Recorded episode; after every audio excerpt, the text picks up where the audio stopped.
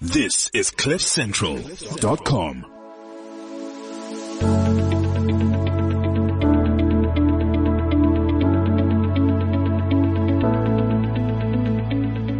Welcome to the Understanding Cancer podcast, a series of key conversations that bring together all you need to know about cancer, empowering you with information and knowledge. This 10 podcast series is brought to you by Discovery. My name is Sonia Booth. Each week, we chat to some of the country's foremost experts in the fields of health and wellness for cancer prevention, as well as in cancer treatment. We are bringing you fascinating insights relevant to every person out there. This eighth episode focuses on cancer survivorship. Today, I am in conversation with survivorship care GP, Dr. Inge Kriel, who works at the Breast Care Center of Excellence at Netcare Milpark Hospital in Gauteng. Also with us in studio is recurrent breast cancer survivor, Penny Howie. Penny, let's kick off the conversation by asking you to share what it meant to you being diagnosed with breast cancer. The last thing you expected at the age of 30, I'm sure. Well, it's quite interesting because I was 30 and at 30, I think your biggest worry is what to wear out on a Friday night and whether you were going to meet the man of your dreams and live happily ever after. When I was told that I'd actually found a, a lump under my arm, um, I'd never done any self-breast examinations. I mean, you don't think of that at 30. And I actually just thought it was a, a, swollen gland. I went to my gynae. She felt it. She didn't think it was a concern, but uh, I hopped off to the doctor and I still remember being at the surgeon quite embarrassed because everyone was really sick waiting to see him and I wasn't sick. So I went in and got a very strange hmm when he found out, found this lump. Anyway, he then felt um, a breast lump which I hadn't felt, and before I knew it, I was leaving with um, a form to go into hospital the very next day. I had a lumpectomy and it had spread into my lymphatic system. So I had six months of chemotherapy and then 36 sessions of radiation it is a, a, few things went through my head at the age of 30. The one was, when can I go back to gym? The second was, if I lose my hair, how, how pretty is my bald head going to be? Have I got any scars from a, a, a childhood accident? And the last one, which is quite scary, which shows how we prioritize incorrectly was, how soon can I go back to work? You know, so you really, you really are thrown from normality. It, it, changes, it changes your whole outlook on life in a heartbeat. Were you bitter at the universe? I wasn't. I think I'm very lucky that I come from a very positive family. So I was, I was never bitter and I never questioned why me because I don't think there's an answer. So why, why do you go down that road? But you do wonder if you'd done something in your past that affected, that caused it. But I've learned that it's got nothing to do with that. And you've got to actually just accept that this is the new path that you're going to take. And you've got to look at the roadblocks that are going to be ahead and get some the, the right people in place to help you navigate it. Dr. Kriel, you work at a center that was set up by award-winning breast cancer specialist surgeon, Professor Carol Benn, which she heads as well. What you do is unique. I mean, is, is survivorship a recognized medical speciality in South Africa? Not in South Africa, but it's quite well established in the US. So in the US, it's been in existence since about 2011.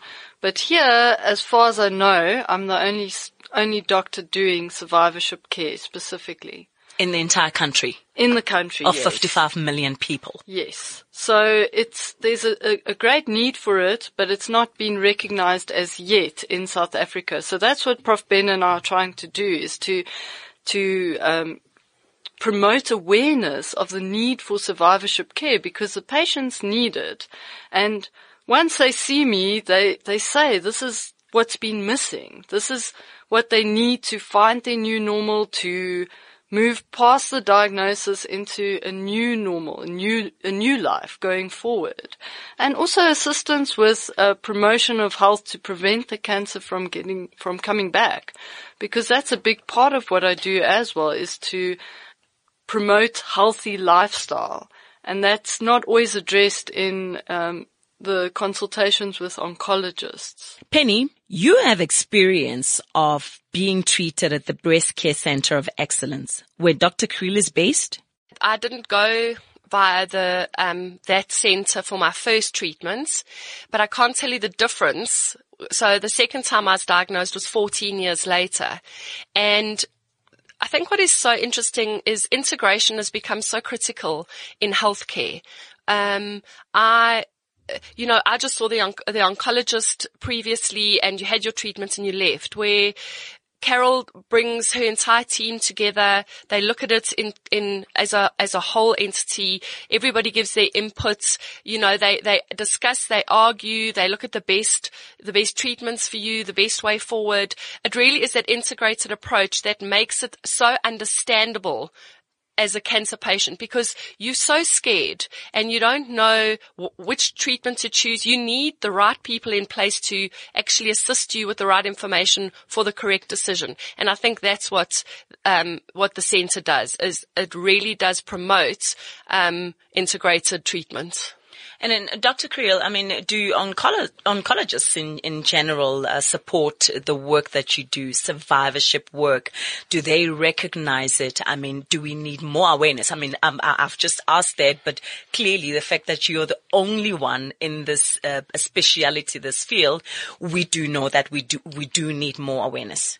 The oncologists are slowly starting to come on board. In the beginning, they were a bit wary, I think, of, of this, but once they realized I'm not trying to replace them, I'm actually supporting them and supporting the function, the important work that they do, then they realized that, you know, there's a need for it. And a lot of oncologists have, have come to me and said, please can you see this patient? I think that she would benefit from, from your input in terms of survivorship. So there's, they're starting to be awareness around it. And I also attend the multidisciplinary meetings with the oncologists. So um, I give input and they give input and and um, they they're starting to come on board with it, with the concept of survivorship care.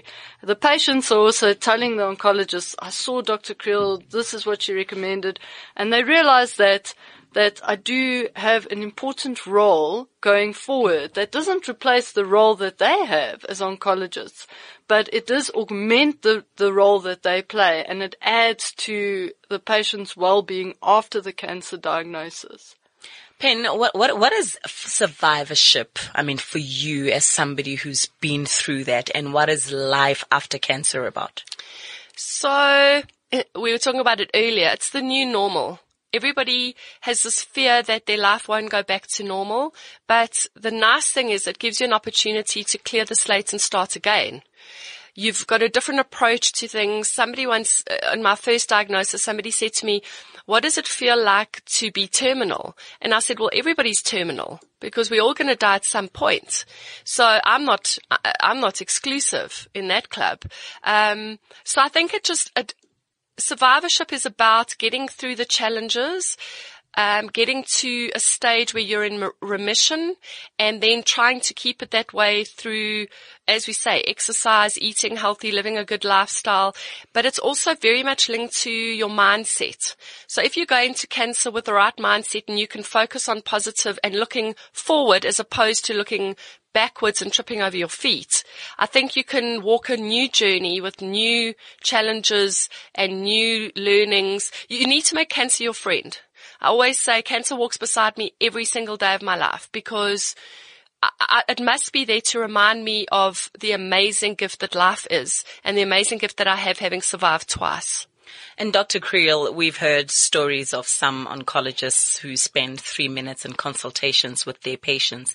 How are your consultations different?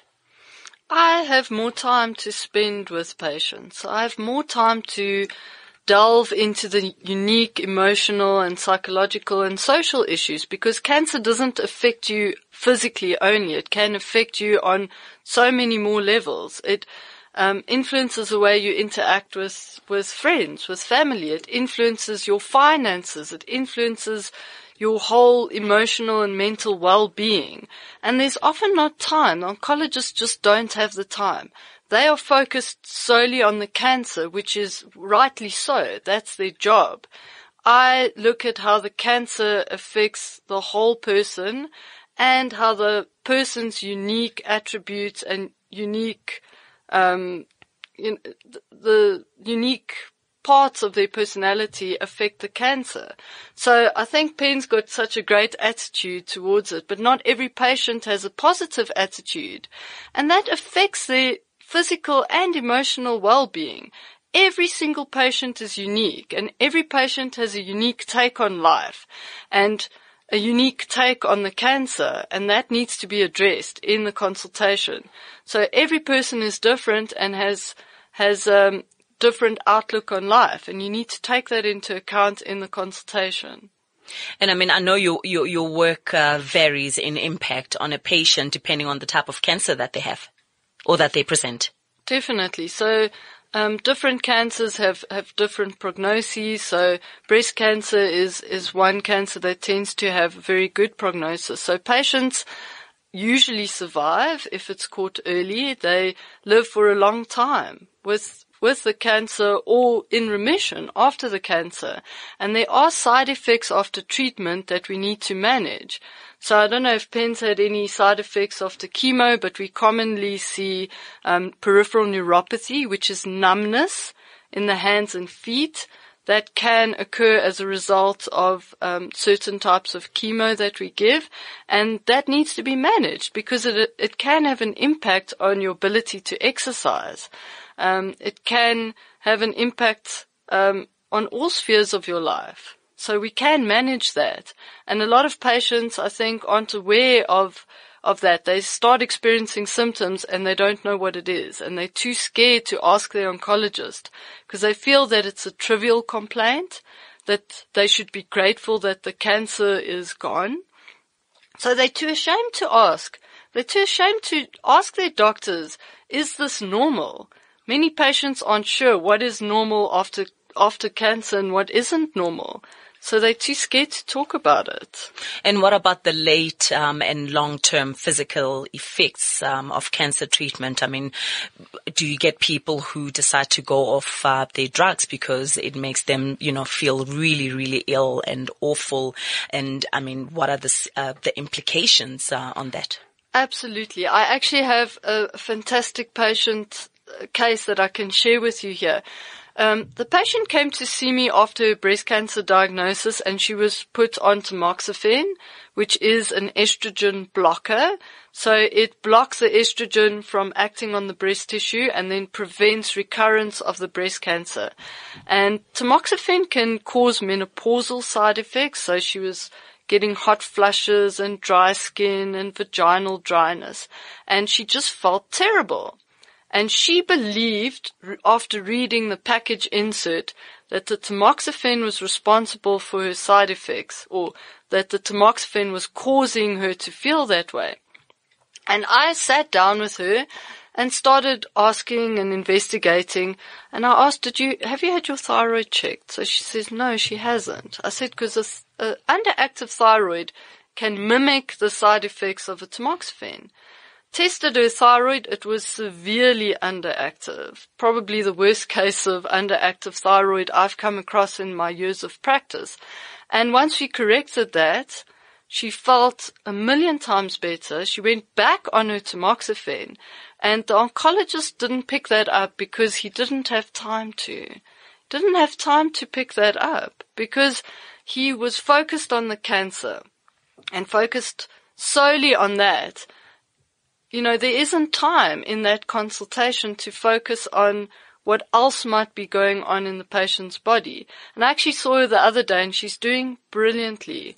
She's happy, her, she's, all the symptoms that she'd attributed to the tamoxifen had resolved and she was on her tamoxifen. So, um, she was living her new normal. So that was really, really rewarding to see that and to, to be able to help in that way. That makes survivorship, that makes me so passionate about it because you can make a difference. I can, can, see the passion. Even mm. when you're speaking, she's beaming with passion, right? And I mean, I know you're all about empowering your patients to be active participants in their own health and well-being. Absolutely.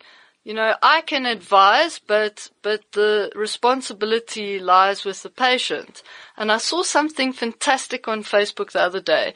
Um, someone put a quote on there. It said, we, we're not responsible for the trauma that happens to us. So everyone experiences trauma or traumatic events in their life, in their lives, but we are responsible for healing. We are responsible for our healing after the trauma. And that that really stuck with me because that's so true. Um, so I can help patients heal, but it needs to be a team effort. So I always tell my patients, I'm here for you anytime. They've got my cell phone number, they've got my email. Contact me. Let me know what's happening. Let's work together as a team to give you your best new normal that you can have. And I mean, Pen, speaking of empowerment, you took a gap year just to support other young women with cancer. A selfless act indeed.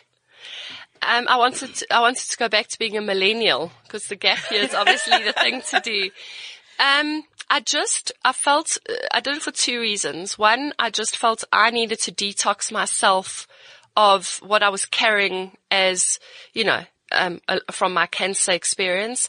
And I also just wanted, because I was so young when I was diagnosed, I couldn't relate to anybody because there wasn't anybody of my age that was listed as having a cancer. So my first experience with consulting with somebody was with somebody who came to see me in hospital and she was 76 and I was 30. And our reference points were just on totally different planets. I was concerned about things that she had been through and finished in her life and was nearing the end of. And I just realized that there was a desperate need for positivity, which I believe I learned such a good lesson with through my cancer journey and just to let other people know that it was uh, okay and that you actually can survive it and live an absolutely normal life. I mean, if I bump into people and they don't know my story, they don't look at me and see a cancer patient. They don't know that I've been through cancer. You know, you go back to being an absolutely normal human being that integrates back into society if you're willing to do that. If you carry this massive baggage with you, um, you are going to stand out and you aren't going to integrate back. And I mean, you've got your whole life ahead of you. There's still so much more to accomplish and so much more to do. So that gap year just felt like the right thing to do at the time and it was 100% the right thing to do. And the beauty of it is that, I mean, you formed some sisterhood bonds. You met some incredible mm. women. Absolutely. Doctor, what is your advice on nutrition? Because I mean, we all know uh, it, it plays a, a, huge role in the healing uh, process, right? Nutrition, exercise, stress management, because it, it seems that the, the whole mindset and you know the emotional well-being, sleep are all you know part of healthy living going forward. What role does lifestyle play in cancer survivorship? It's quite interesting. I actually see in my practice, I see two different kinds of patients. The one patient sort of goes completely, I can't eat any sugar. I can't drink coffee. I can't have a sip of alcohol. They, they, they, go completely one way. And then you get the patient who goes the complete opposite way and sort of just junk food, drinks too much and, and smokes and doesn't do, you know, doesn't look after their health at all. And the best advice or the advice I give to patients is be kind to yourself and find a balance. It's okay to have a glass of wine now and again. Not every day, not in excess, but be kind to yourself. If you have a bar of chocolate, the cancer's not going to come back because of the bar of chocolate that you had. So enjoy life. If you're too restrictive, you know, that's also not healthy. You need to find a balance. So any diet that's too restrictive or that tells you to cut out something is generally not a good idea. So the, the diet that I advise is, you know, eat chicken, fish, lots of fruits and vegetables, but have a glass of wine, have a Thank chocolate. Goodness. yes. I have so many patients that, that say to me, must I cut out all sugar for the rest of my life? I say, no, you know, you need to live. You need to enjoy life. Otherwise you, you, you're going to live long, but you're going to be miserable. That's not the point. You need to find a balance and, and live and enjoy life going forward. Uh, I mean, Pen, there, there's always fear of recurrence once mm. you've been through that. People have tests every so often to determine this. In your case, the breast cancer did come back different but more aggressive. And this led to a double mastectomy. Mm-hmm. Can you take me through those emotions? Yeah. Uh, so the first time is, um, an, uh, it's uncharted waters. So you don't know what to expect. You don't know what's ahead. And there's actually a bit of a comfort in that because you, don't know what you're going to go through. But the second time, it really is waters that you know and it's experiences that you've been through that were difficult. So I I actually found the lump myself the second time, which just shows that, you know, if you do, if you do those regular tests, once you're aware of it, you are, I, I caught it early, but it was a very aggressive cancer. So we just decided with my history that a double mastectomy was the way to go. And what an incredible experience that was from a medical point of view. I literally went in to the Milpark and 33 hours later I walked out with total reconstruction, the cancer gone, and I mean, new boobs that people pay a fortune for these days. So, um, the experience of being diagnosed twice was, uh, it splits 50-50 for me. It was, it was devastating in the sense that I, I, never wanted to go through that again and I thought I'd done my duty, but it was incredible in the sense that I knew that I'd, I'd fought it before and won and I truly believed I could do it again. And Dr. Kriel, I mean, what are the most common things patients want you to address? I mean, we have the so-called frequently asked questions. I find that patients just need support. They need that emotional support. A lot of patients, once you sit down with them, just want someone friendly to listen to them, to, to support them and to tell them it's not their fault that the cancer happened or that the cancer came back. I find many patients blame themselves and they, they just need to, to be held and supported and to be encouraged and told that it's not their fault. So that's what I encounter commonly. A lot of patients tell me or ask me, why did it happen to me? What did I do wrong? And there's no answer for that. It's nothing that you did wrong. And once patients hear that, I think there's that sense of, of relief and acceptance. People report that experiencing cancer opens doors, that it has profound effects. It redirects them towards healthy living. In your case, it brought Cupid to your doorstep. It introduced you to your husband. How did that happen? I think it's very important to realize that cancer closes uh, your old life and opens a new one. I had been um, in remission for a few years and somebody that I worked with who was aware of my cancer journey, mother was diagnosed. So they invited me over to counsel her, to chat to her. And through that, I met the brother who eventually became my husband. And I think the whole thing through cancer is that it, it brings angels into your path, whether it be in the form of a friend, somebody you haven't spoken to in a long time, somebody new, the nurses at the oncology wards, they come into your life. Sometimes they stay in your life and sometimes they fly away, but they just really change your life for the better. Sure. I, I, I, I love your positivity and your, your, your, you, you've got great spirit about you. It's infectious actually. now, I, am I'm, I'm not wanting just to turn it into gloom, but it, you did experience early menopause. What was that? I mean, that, that emotion, how, what did you feel and the impact on your uh, fertility? So that's where, so uh, Dr. Kriel wasn't around when I went through this journey, which I realize listening to what she's got to say how critical that role is for two reasons. One, because it actually frees up the oncologist to do what he's trained to do and what he's passionate about doing. You can't expect your oncologist to be your counselor as well. A, they don't have time and B, they don't have the training for it. But I think the most important thing is I went through menopause. I was aware that it could happen. I always wanted children. I did get married late. So initially I did look at freezing eggs the first time, but they weren't really up. It wasn't really being done yet at that point. When I did go into menopause the first time, I, I, flipped out of it in three months, so it didn't bother me. And then when I went into it, um, this time it's obviously stayed. It is, it was a big thing for me because having a double mastectomy isn't as big a deal because it doesn't affect your everyday life, but menopause does. I've learned to manage it. I've learned to embrace it. I've learned that if people don't stop making me godparents, I'm going to end up with far too many children. but I do have the two most incredible godchildren on the planet who I love and treasure more than anything. And I've got two schnauzers that are my children. So you find, you find substitution in such different ways. Yes, I would have loved to have children. I, I don't know what it's like to have children, so I don't miss it. I'm an only child. I don't know what it's like to have brothers and sisters, so I don't miss it. So I've just embraced the, the foster children that I have received. What, what, was it difficult for you to come to the end of a treatment journey and have to reintegrate back into the world?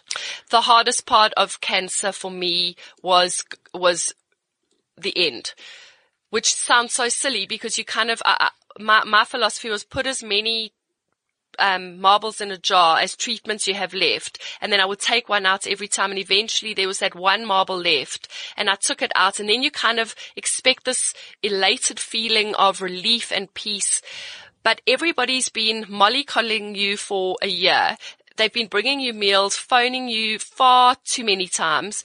Um, you had people around you constantly and suddenly people look at you and go, you're fine. And uh, they disappear and life goes back to normal. And there's a loneliness in the end of cancer and, uh, and a nervousness and a, a fear that you're not going to be able to carry on. And I think that is such a critical thing to admit and to either get help for or to look deep within yourself to find the strength to carry on. But it, it's that loneliness and that fear that do, do sort of finish that journey. What resources are there, uh, Dr. Kriel, for people to access that you would recommend? In survivorship consultations, we address all the menopausal side effects because there's actually treatment for that and many patients aren't aware of that. So we can manage the hot flushes.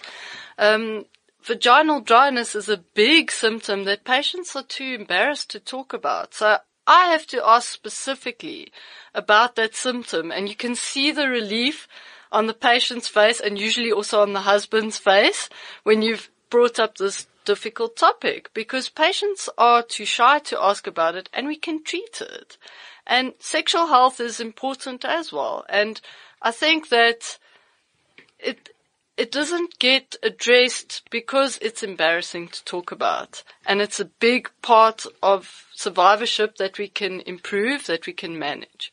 So, um, I address all of those concerns in the survivorship consultation and we can manage it. So that's great for patients going forward that they, they feel they don't have to um, suffer in silence. Treatment is like being in a tumble dryer and at the end you spat out of the tumble dryer and you kind of don't know where you are, what's happening. Everyone leaves, all your support leaves and you are, you're alone and you don't know how to go forward and you don't know who's going to guide you going forward. And that's, that's what survivorship care is. It's guiding you forward on that path going forward. And Pen, how much benefit is there uh, from getting support from other patients who are in remission, ordinary people? I think it's, I think it's, it's it's critical. And the reason is you and they understand you, you understand them, and there's always comfort talking to somebody who's been down uh, the same road as you. I mean, if you were getting divorced and you chatted to somebody who'd been divorced, there, there's a, there's just a, a relevance to what they're saying and there's, you just know that they know what they're talking about and you can be very honest with each other. And I think as Dr. Kriel was saying, it's so, it's so important to understand that there's so many different things that happen to everybody sometimes it's good to share them, um, but it is so critical to have somebody that might you might be embarrassed or too scared to ask somebody else, but somebody that's been through it will be honest with you. They'll give you some good advice and they might have done exactly the same or been through exactly the same. And you can actually, if they're further down the road than you, they actually become a good person to look up to to get you through that last part. Dr. Kriel, what sort of health care professionals does one need to have around them for support once in remission? I think the with survivorship, the idea is that you you have one go-to person. That's your survivorship care specialist. Because a lot of patients say they've seen so many doctors, they feel overwhelmed. So the the concept of survivorship is that patients would come see me as a survivorship specialist and then I would refer to allied health professionals as needed. So that could be psychologists, physiotherapists, occupational therapists, depending on their specific needs. And Pen, many people report that uh, facing their mortality, facing cancer, has dramatically altered their perspective on life. I mean, they start to re-evaluate what really matters in life. Some gain or lose faith. They change their jobs, their social circles. They focus more on family, or they move away from uh, toxic uh, situations. Is that something that you experienced? Definitely uh, does it does cause you to look. It causes you to live. For me, to live in the present. You realize that the past, as much as it's molded you, isn't relevant anymore, and nor is the future, because all that really matters is the present. And I think that that was my biggest lesson that I took out of it, and also learning to live like I'm dying because I think if you can face, if you can look at the next 24 hours and not worry about what happens in hour number 26 and you live that best life and make it count, I think every day is, is a gift.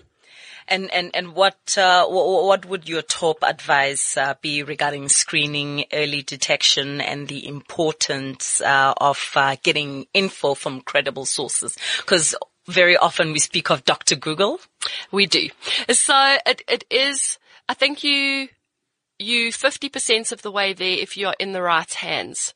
I did over inform myself initially because I did Google and try to diagnose myself and it is a very scary road to take because it's not always relevant to you. The stats aren't always relevant and there are some very, very scary stories out there.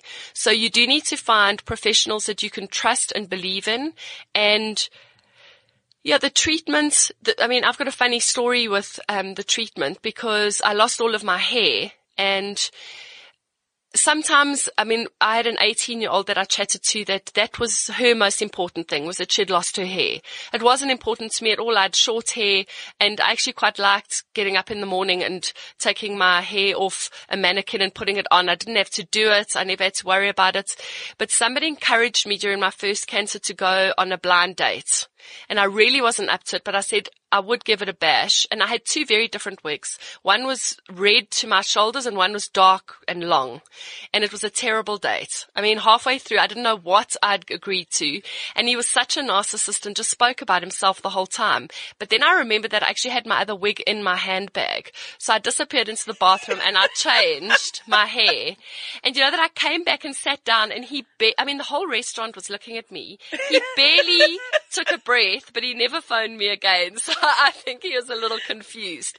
But being with the right people can assist you with those kind of situations where they can guide you on where to go to get wigs, where to go, all the right places and the right things to do. And I think if you're on that path and in the right hands, you, as I say, I think you're 50% of the way there and the rest is just yourself.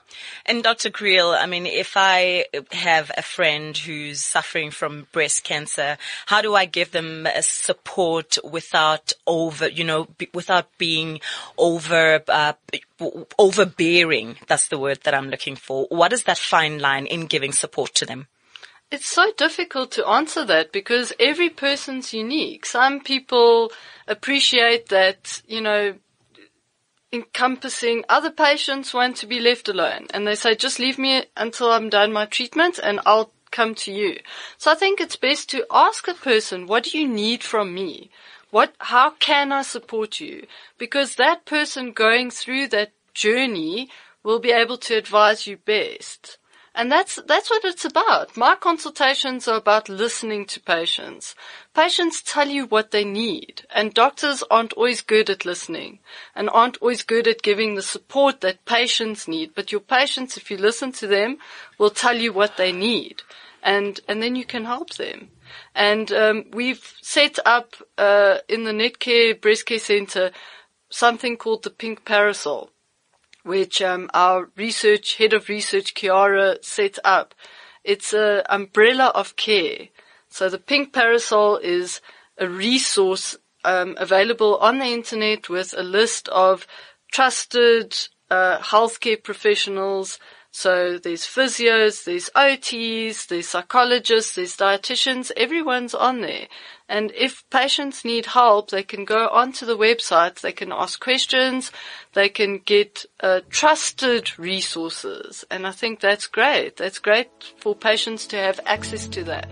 Dr. Kriel, Pen, thank you so much for being here with us today and giving hope to so many people out there. We've been talking all about cancer survivorship. To listen to all the episodes in our 10 part oncology podcast series, go to discovery.co.za forward slash corporate forward slash podcasts. In our next episode, we explore healthy living during and post cancer treatment. I'll be chatting to a dietitian, a biokineticist, and a physiotherapist whose work focuses on cancer patients. All brought to you by Discovery.